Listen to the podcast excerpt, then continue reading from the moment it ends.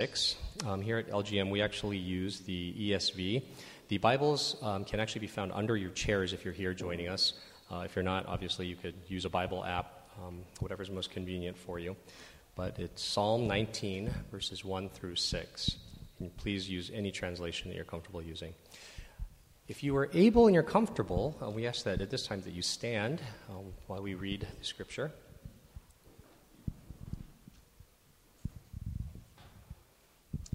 May the Lord bless the reading of his word. The heavens declare the glory of God, and the sky above proclaims his handiwork. Day to day pours out speech, and night to night reveals knowledge. There is no speech, nor are there words, whose voice is not heard.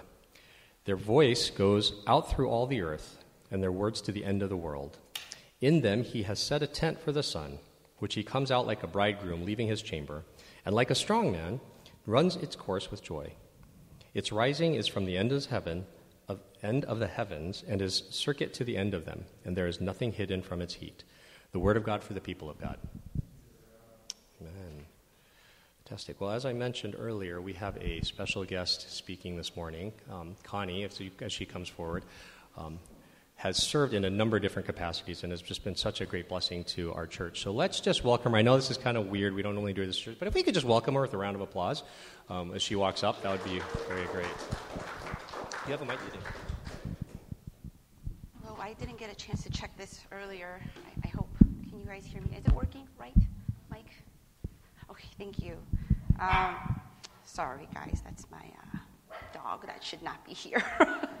um, yeah, so good morning and hello again. Um, I see a couple new faces, so I just wanted to briefly mention my name is Connie, or legally Eden, and um, I'm currently a seminary student at the uh, Talbot Seminary School in um, California, but just um, taking it online at this time. Um, so I've been here, I was here, back up here, just a little over a month ago. And I certainly was not expecting to be back up here this soon. But uh, Pastor Steve just had asked um, for personal reasons, and um, I just, for whatever reason, couldn't say no at the time. And so um, I just wanted to, yeah, help in any way I can and just be a servant of the Lord. So hopefully the message that I give would be encouraging to you just as much as um, it's been encouraging to me. Um, but before we dive into the word again, um, will you just pray with me? Heavenly Father, we thank you, Lord, again for this beautiful day. Um, God, I uh, just especially want to give you thanks, Lord, for um, just who you are and um, for just what you have done and what you are just continuing to do in our lives. Um, Father, at this hour, um, I just, again, um, your servant, just ask and uh, ask just for your wisdom and for your courage and for your strength and for your boldness to be able to speak your word um, and to deliver, God, um, just some of the things, God, that you have taught me over these past um, several months. So, God, um, I thank you again, and um, just we just offer this time up to you in Jesus' name. I pray, Amen.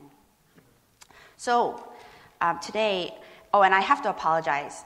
I, long story short, I had I had slides, uh, but due to some mishap on my computer, it just like pieces of it just yeah, it just it, it was it, I somehow deleted it. I don't I don't don't even ask, and I was trying to retrieve it, and it just was not going to happen. And so I um, don't have slides for you today. I wish I did, um, but hopefully I'll try to make it as entertaining or as short as possible so that I can, you know, have your ears um, throughout these next however many minutes. But uh, yeah, so today I wanted to uh, discuss about power, and you know I was trying to think of a a, a more catchy or um, interesting or a heart-throbbing kind of title, but I just couldn't. You know, for whatever reason, I think. Um, you know, I've, I have done a lot of seminars in the past over the years, and I personally would like to think that I had come up with a lot of creative seminar titles. But for whatever reason, every time I'm asked to give a message, um, just the titles, I don't know, just doesn't come to mind. Maybe it's because I kind of pray about a theme and I just run with that theme. Um, but yeah, so power is all I got for you, but hopefully um, the word will come to life and be interesting so that you can listen. Um, but yeah, because at the end of the day, or at the end of the message, my prayer and hope is that you receive the message and are able to walk out of here being a little bit, or feeling um, a little bit more encouraged and maybe confident um, because we serve a God who is so powerful beyond what we know and definitely far beyond what we can ever imagine. So, what about power, right? Um, well, that's, I guess, a question that I want to ask you. Um, is when you think of the word power, what comes to mind? I'll just give you a couple seconds to maybe think. Um, is it a person? Is it, I don't know, is it the president? Is it uh, CEO? Is it, is it your parent? Um, is it your sibling? Is it yourself? I don't know. Or is it a device? Um, I think for some time, you know, they always talk about technology and like certain device, whether it be an Apple device or Samsung device, saying that it's the most uh, powerful device that's out there, blah, blah, blah. So I don't know, maybe it's a device.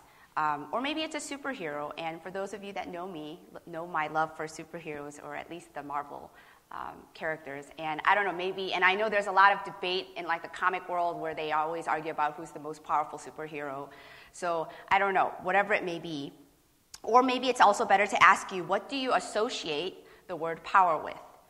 Um, well, I, in, in, while preparing, I started to get a little bit curious myself, and like I always do, I just Google it. I just typed in power, and when I, when, when I searched for the word power, the first thing that popped up was um, some TV series that was that came out back in 2014 called Power. I don't know if anyone's familiar with it. Um, I didn't recognize any of the cast members except for 50 Cent.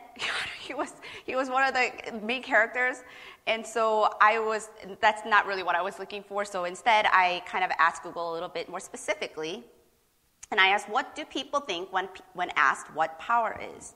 And interestingly enough, um, the first page of links uh, Kate was uh, either dealing with religion, and there was one specifically about an article where one third of Americans do not believe in God of the Bible, but do believe in some sort of other higher power.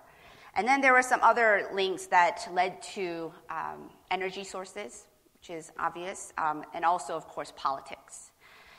So then, you know, we just read through these um, first six verses of um, Psalm 19. Where does this psalm passage then fit in this whole category, theme of, or theme of power. Um, but before we get to that, I'm gonna, yeah, we'll, we'll, take a sec to get, to get there. There are various passages, in fact, um, stories in the Bible that do talk about both directly and indirectly of God's power. I think we are all very aware of that. And the power of God is often associated with the word Almighty. Um, and in fact, the Almighty is the one is one of the most common terms um, in the Bible for God. But with that said, what about omnipotence? Um, I think it might be, you may know the word or you may have at least heard of it once in the church or in some sort of Christian kind of conversation. Because, while omnipotence is one of the attributes um, that we also commonly use to describe God, because we say the all powerful God or, or all, the Almighty God. So, while Almighty and omnipotence appear to mean the same thing to describe God in a way, it's worthwhile to know that Almighty usually speaks of God having power over all things, and omnipotent is generally taken to mean that God has power to do everything or anything. Now, the reason why I'm talking about, or I'm kind of taking a detour or a longer detour to get to this passage, um, is because the understanding of the Almighty God and the omnipotent God both draw on the connection to creation um, meaning that it links God closely to Him being the creator. And this psalm actually sings about God being the creator. And so in this passage, there are two key creation elements that, are, that the psalmist is referring to. Um, but first, I wanted to also quickly note the subheading of this psalm says, To the choir master, a psalm of David. Um, out of the 150 psalms, 55 psalms include this title, uh, To the choir master. And we commonly know that Psalms are either poetry or prayer, but Psalms were also originally put to music. So we have the lyrics, but we don't have the tune. Um, so you can kind of think of it like that, like our, our worship music that we kind of sing. But luckily, we have, you know, well talented instrumentals, um, people who can play that lead us into worship. But yeah, with the Psalms, we just have the lyrics. And so this then seems to emphasize when it says to the choir master that um, it emphasizes public worship. And, and we know that public worship occurred because in the time of David and Solomon, specifically in 1st and 2nd Chronicles, they do have references of public worship. Um, And then also, there are also several authors that you know, make up the book of Psalms. Um, and, it, and so while this does say a Psalm of David, um, it, sometimes it necessarily doesn't mean that he is the author, but it does mean that it has a Davidic theme to it. So I will, for that, I will probably always just be referring to this as the psalmist rather than a letter from David, which is okay too. Now, the uh, passage now then can be viewed into two parts. Um, first, verse 1 through the first part of the verse 4 is regarding the skies. And verse 4, the, the last half of verse 4 and through 6 is referring to the sun. Um, we know that the, the, psalmist is referring to creation here because in the footnotes of the ESV, um, I'm not sure if it should be there in, in your copy as well, ESV translation, it points to, it points the sky above mentioned in verse 1 to Genesis 1, chapter 6 through 8. You don't have to turn there, but it reads this. And God said, Let there be an expanse in the midst of the waters, and let it separate the waters from the waters. And God made the expanse and separated the waters that were under the expanse from the waters that were above the expanse. And it was so. And God called the expanse heaven. So, from the very beginning of this passage, the psalmist, passage meaning psalm, the psalmist opens with the declaration that God is creator. And also, um, when, it, when it mentions that the heavens declare the glory of God, the glory of God includes his wisdom, um, his worthiness of honor and worship, and it also includes his power. So the psalmist continues in verse 2 through 4a day to day pours out speech, and night to night reveals knowledge. There is no speech, nor are there words whose voice is not heard. Their voice goes out through all the earth, and their words to the end of the world. So, in other words, the declaration of God's glory here, um, his power is continuous, day to day, night after night. It's continuous. And this declaration is not only continuous, but it also is heard throughout, throughout the earth and to the ends of the earth, is what these verses are saying. And then starting at the end of verse 4, I won't, um, well, I will read it actually. Verse 4 through 6, it reads, in them he has set a tent for the sun, which comes out like a bridegroom leaving his chamber and like a strong man runs its course with joy. Its rising is from the end of the heavens, and its circuit to the end of them, and there is nothing hidden from its heat. So, what is it really talking about? The psalmist here describes the sun in a dwelling place or a tent specifically, and it compares it to a bridegroom leaving his chamber. A chamber here um, is actually meant as a marriage tent, uh, because in, and in the ancient Near Eastern time, or the biblical times, um, this is where the bridegroom spent their first night with their, their bride. And so, thinking of that, the description of the bridegroom then leaving his chamber after his first night is a picture of joy. It's a picture of joy, and that sun as it rises, and that the sun as it rises and sets declare, declares the glory of God and his power with joy to everyone. Um, so with that, so that's it's a very brief, I mean, and, and very straightforward interpretation. But so what? Um, and, and I would like to draw your attention to Romans 1 18 through 20. Again, you don't have to turn there. But Romans 1 18 through 20 reads, or it tells us that God's invisible attributes are actually revealed through creation or in creation. And um, I, I, found a commentary, I was reading through some commentaries, um, and, I, and I think this specific one really captured the essence of this passage. And it says that nature and creation are meant to lead us to God as creator, to see his perfection, his glory, and that includes his power. So, I, uh, several months ago, um, there's a Netflix documentary that I saw, and it was, um, it was called The Challenger. Um, the, flight, the final flight. I don't know if you guys have ever kind of come across it. I, I encourage everyone to watch it, though. It's really fascinating. But after I watched this specific um, documentary, I kind of got lost in this whole like phase of wanting to see like i just started watching every single like space documentary that was out there or you know how it shows you like the recommended kind of list of documentaries if you watch one and i just got kind of i don't know it was like a black hole i just kind of went in and saw all the ones that were out there and so i tried yesterday i was trying to look for the one that i'm trying to reference here but I couldn't find it for the life of me. I, just everything was all jumbled in my mind, and so I couldn't find it. But there is this one specific scene that I remember, and it was where this group of astronauts was um, flying past and around the moon for the very first time. So this was before you know, the first landing on the moon.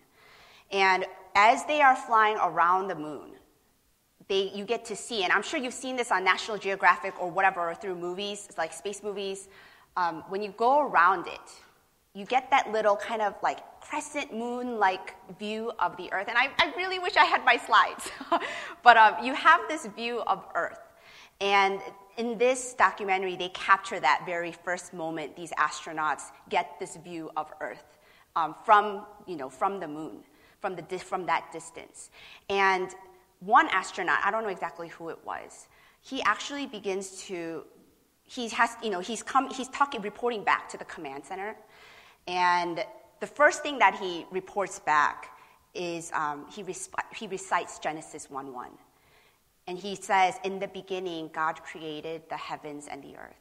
The earth was without form and void, and darkness was over the face of the deep. And he kind of goes on to a, little, a couple more verses.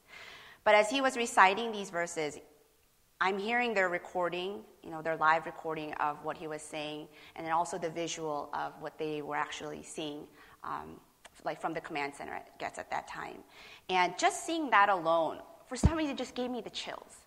And I almost even got a little teary eyed. And I, I, and I know that I can't imagine what those astronauts were actually feeling. But I think seeing through that little kind of screen that I had and the words of Genesis 1 1, it really st- just struck a chord with me. And I couldn't help but to just acknowledge God because I just had no other excuse. And I, and I kind of wonder if you've ever had that kind of similar experience when you see you know, God's creation or of nature, of something that is just so just breathtaking, that just makes you speechless. And now I, I know that, you know, we don't we can't just pick up a spacesuit or rent a space shuttle and fly out, although I, I hear that there is gonna come a time, you know, where ordinary people like us have can have the experience to go out there. But we certainly do and are surrounded by it right? We just don't really recognize it or are so numb to our surroundings. And so while I was preparing for this uh, specific message, I started to look through my old photos that I've taken um, over the years because I love to hike. Um, there's just something about nature and especially the mountains. I'm more of a mountain girl rather than an ocean girl. Um, like, I'm not a big fan of deep waters. It's actually kind of like very frightening for me. But height um, although it's, it's scary, um, the elevation, just being at the top, it, um, there's just something, I don't know, there's just this thrill like about it for me. And, uh, you know, I, I looked through pictures of when I hiked the Grand Canyon, or um, if you know the Shenandoah Mountains in, in Virginia, um, Lake Tahoe in California, and some random, you know, mountains that I've hiked in Korea. And um, seeing that, uh, and thinking back at these times, I realized that the reason why I always seek out um, hiking places, and especially mountains, like elevated ones, is not to get to the top and get this like grand view um, and, and feel like a conqueror, thinking that you know I can, you know, I can just tackle everything that the world comes at me. And I, I mean, if you get that, like that's totally fine, right? And, and, I know some people are like that, and they need that kind of motivation, and that's great. I applaud you.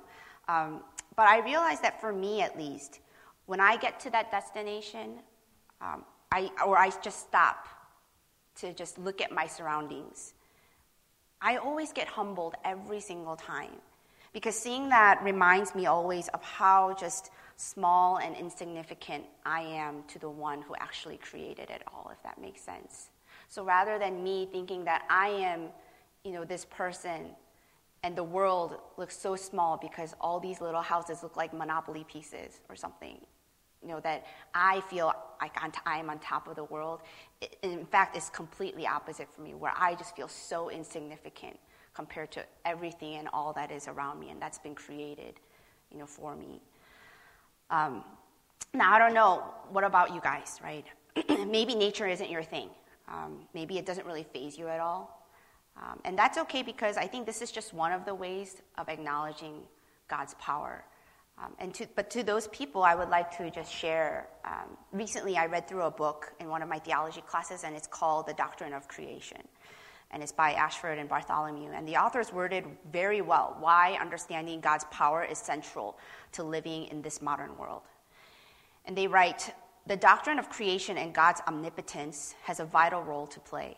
It reminds us that we as create, creatures have real power, but that power is not limitless and it can be radically misdirected. Right? Let me read that again. It reminds us that we as creatures have real power, but that power is not limitless and it can be radically misdirected. So the doctrine alerts us to the importance of limits that we need to respect if we wish to flourish, and flourish meaning in the Christian sense. So I know this was like super short, right? Hope you guys are grateful for it. so the next time you go out, you know, on a walk, or you get to come across some beautiful view, like a, the most beautiful horizon or the most beautiful sunset, sunrise, I don't know, the most vibrant, you know, double rainbow, because I've seen some real beautiful rainbows. Um, will you take a pause? You know, will you just, just kind of sit there, take a pause, first soak it all in, you know, soak in the artistry, soak in that masterpiece that God has created, and then acknowledge, acknowledge the one who created it, not only because he had the power to do it, but because he already had the power from the very beginning, even before he had to even speak it. Right? So let's pray.